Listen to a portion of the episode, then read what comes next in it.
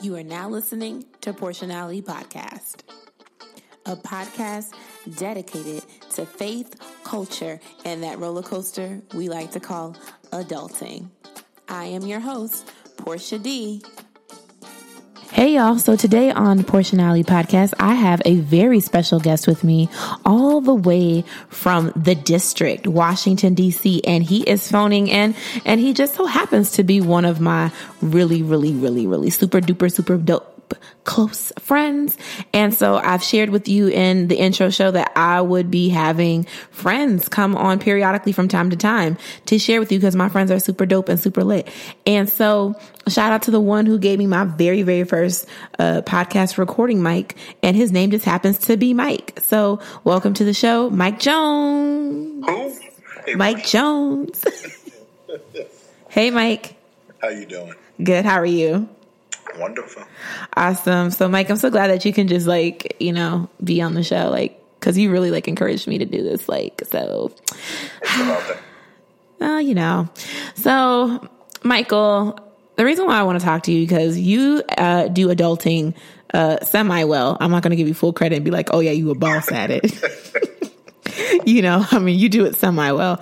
You got good credit, you got a good job, you're in school full time, and you've done something that a lot of us can't do at 24 years old. Well, you're 25 now, but when you were 24.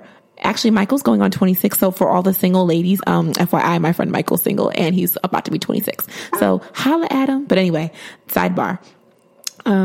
Michael had at 24 years old, he purchased his first house and not leased it, not rented it, but he actually bought a house. One of his goals, one of his dreams and aspirations was to purchase a house for his self and for his mom, and he did that. And so, Michael, tell us a little bit about how you bought your first home at 24.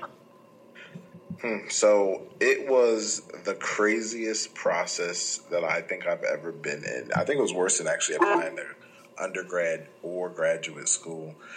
There's just so many steps that you have to take, really in order to get to that move-in process, from credit to, figuring out how much you can afford, going through the different approval processes, actually looking for the houses and then selecting which house is right for you.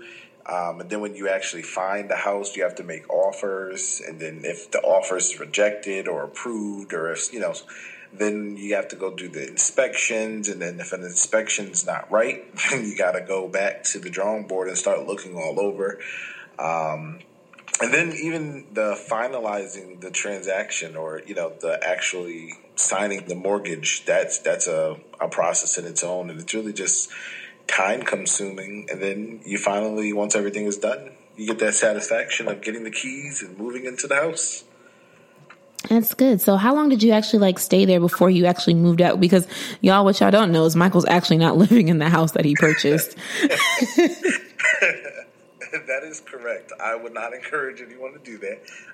I purchased the house and signed on the dotted lines on January 31st, actually. Yep, January 31st. And I moved from Connecticut to DC in March. So I stayed in the house for all of 1 month.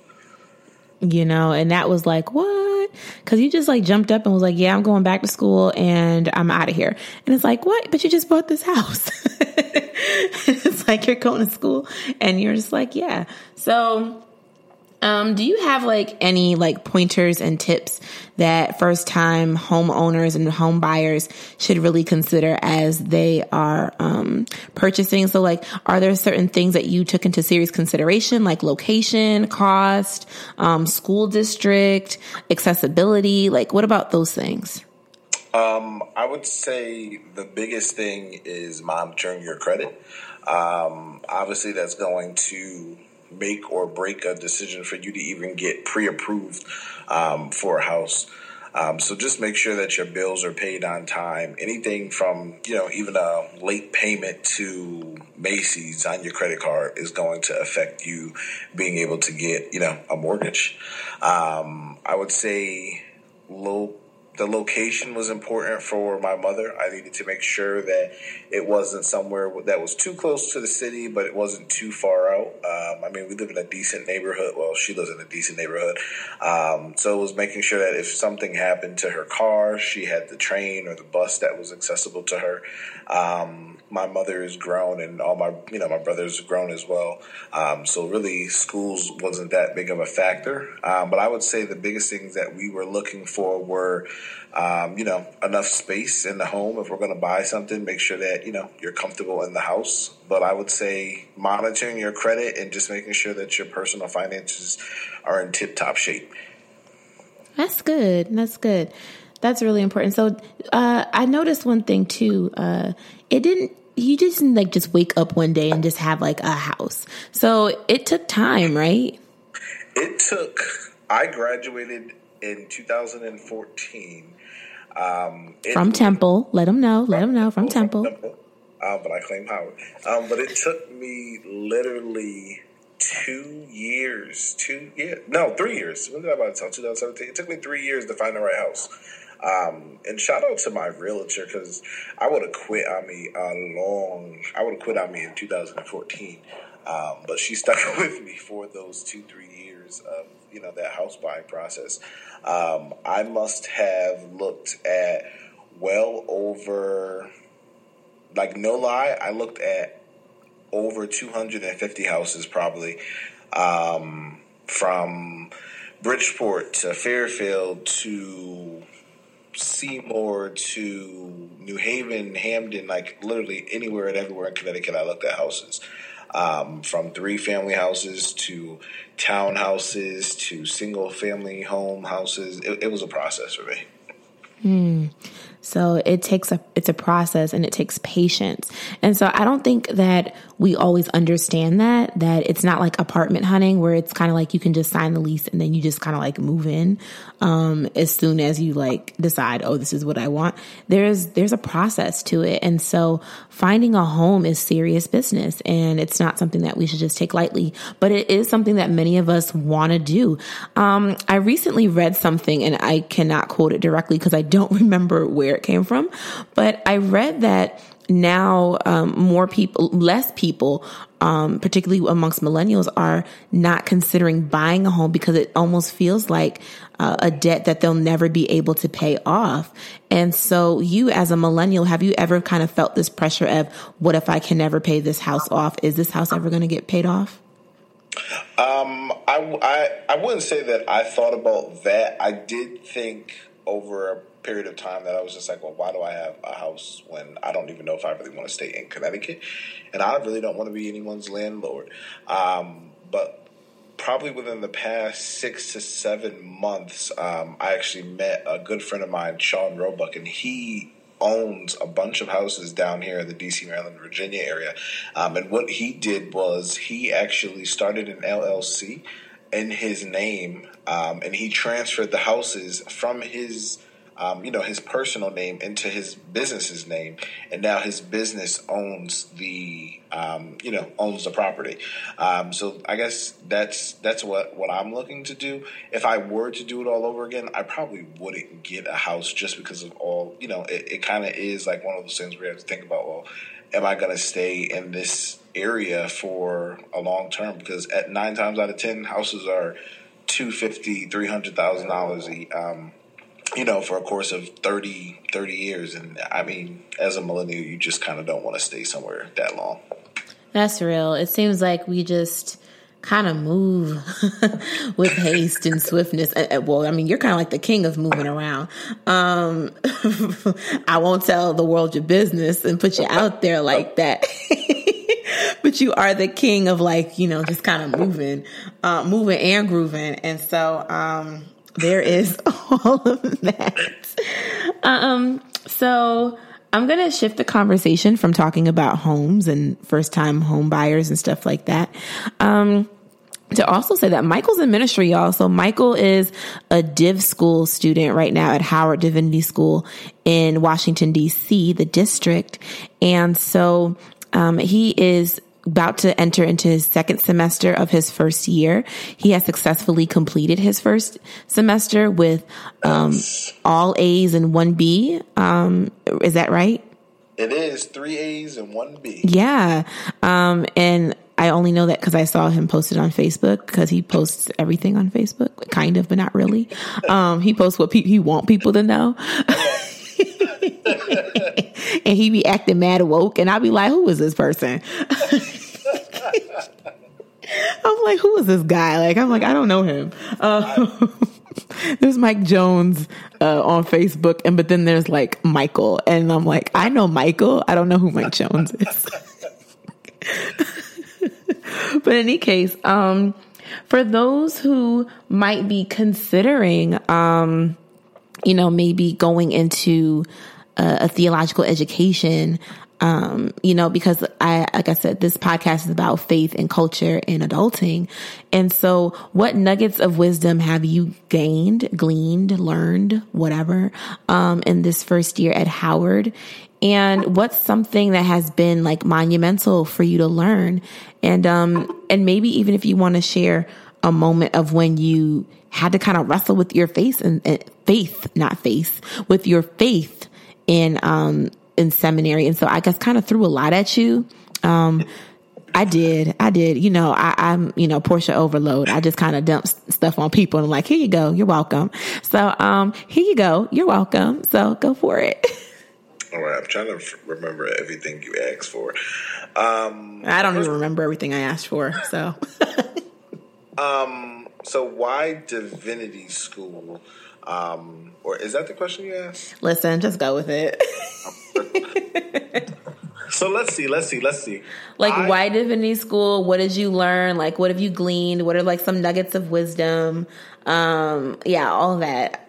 All right, first of all, so why Divinity School? Honestly, I ultimately chose Divinity School because of my dear friend Portia. I was just like, oh, getting an MDiv is cool.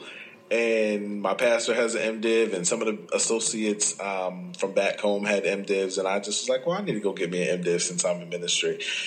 When I got to Divinity School, I don't think I literally or really was prepared for what Divinity School was. For two things. One, because I think I had the wrong expectation that it was going to be like Bible school, where you are actually learning about things in the Bible versus, you know, you're learning about like realistic things and what's the right way to say it? You're learning about the history of things. And I would say, and I've talked to Portia about this a lot, Divinity School has really stretched my faith in some situations, just because of different things that you learn. Maybe not stretch it, maybe more so test it, and has you asking yourself, you know, is this for real? What I've come to know all this time versus what I'm learning right now. What else do you want to know? Like, you say that it stretched you, but it's kind of like, but how? Like, what's something that you, like, in particular that you, like, wrestled with? So let me give you a concrete example, right?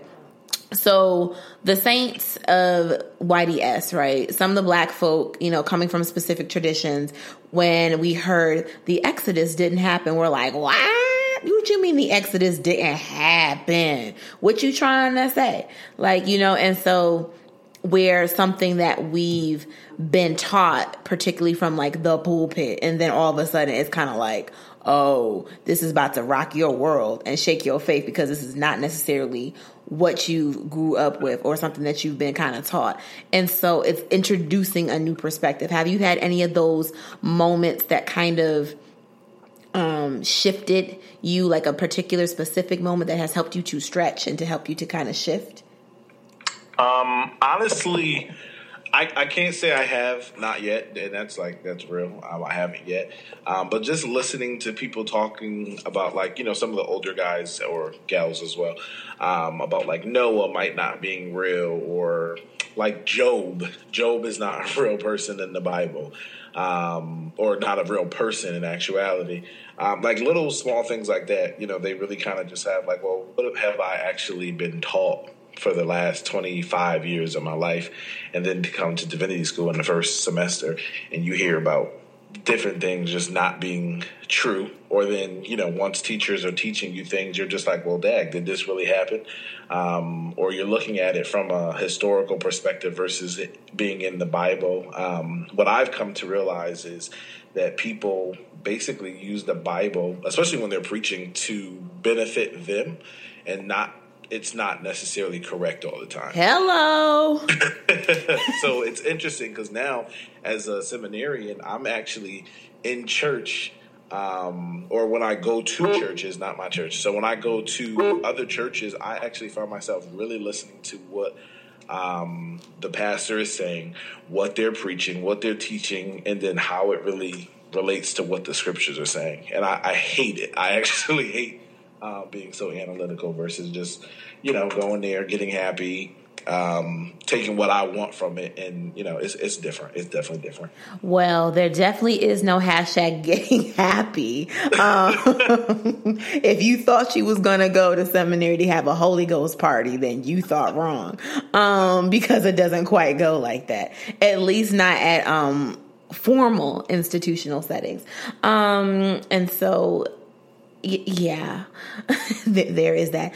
For those who kind of hear that noise in the background, that's because Michael's texting and Michael's popping and people are texting Michael. So I'll just put that out there just for people like, when I'm like, well, what's that noise? That's Michael being popping. What you say? I said, I'm sorry, y'all. I'm actually not texting. I'm getting text messages. Portia told me I can't text, so I'm not texting. Well, you're getting texts because you're popping. And so because Michael's popping and Michael's single, Michael. Oh, my God. Let the ladies know what's good. How can they find you? How can they get in contact with you if they want to slide into the DMs and holler? Or anybody who wants to maybe ask you questions. You know, how can they reach you? And or email. Okay, well, on Facebook, my name is Mike Jones, Jr. On Twitter, my name is at Michael Jones with an underscore in between M and I, so that's at M_ICHAELJONES. My Instagram is M_ICHAELJones. No, do that over, Portia.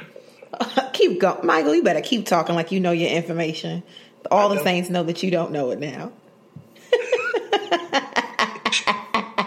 Basically, he's stuttering because he don't actually want y'all to contact him. Save send me an email though. I really don't be knowing my stuff. It's fine. It happens. It gets the best of all of us. Like it's fine. So Michael, I'm over here sipping wine. What's in your cup? Water with a lemon. Oh, okay. Well, amen. So that. As they say in seminary, thus ends the reading. So, amen. So this will end the podcast for today. So, Michael, thank you so much for joining us with all of your Michaelness. And we look forward to having you again on the show. Yeah, and all that good stuff. So, see y'all. Thank you. No problem. Thank you.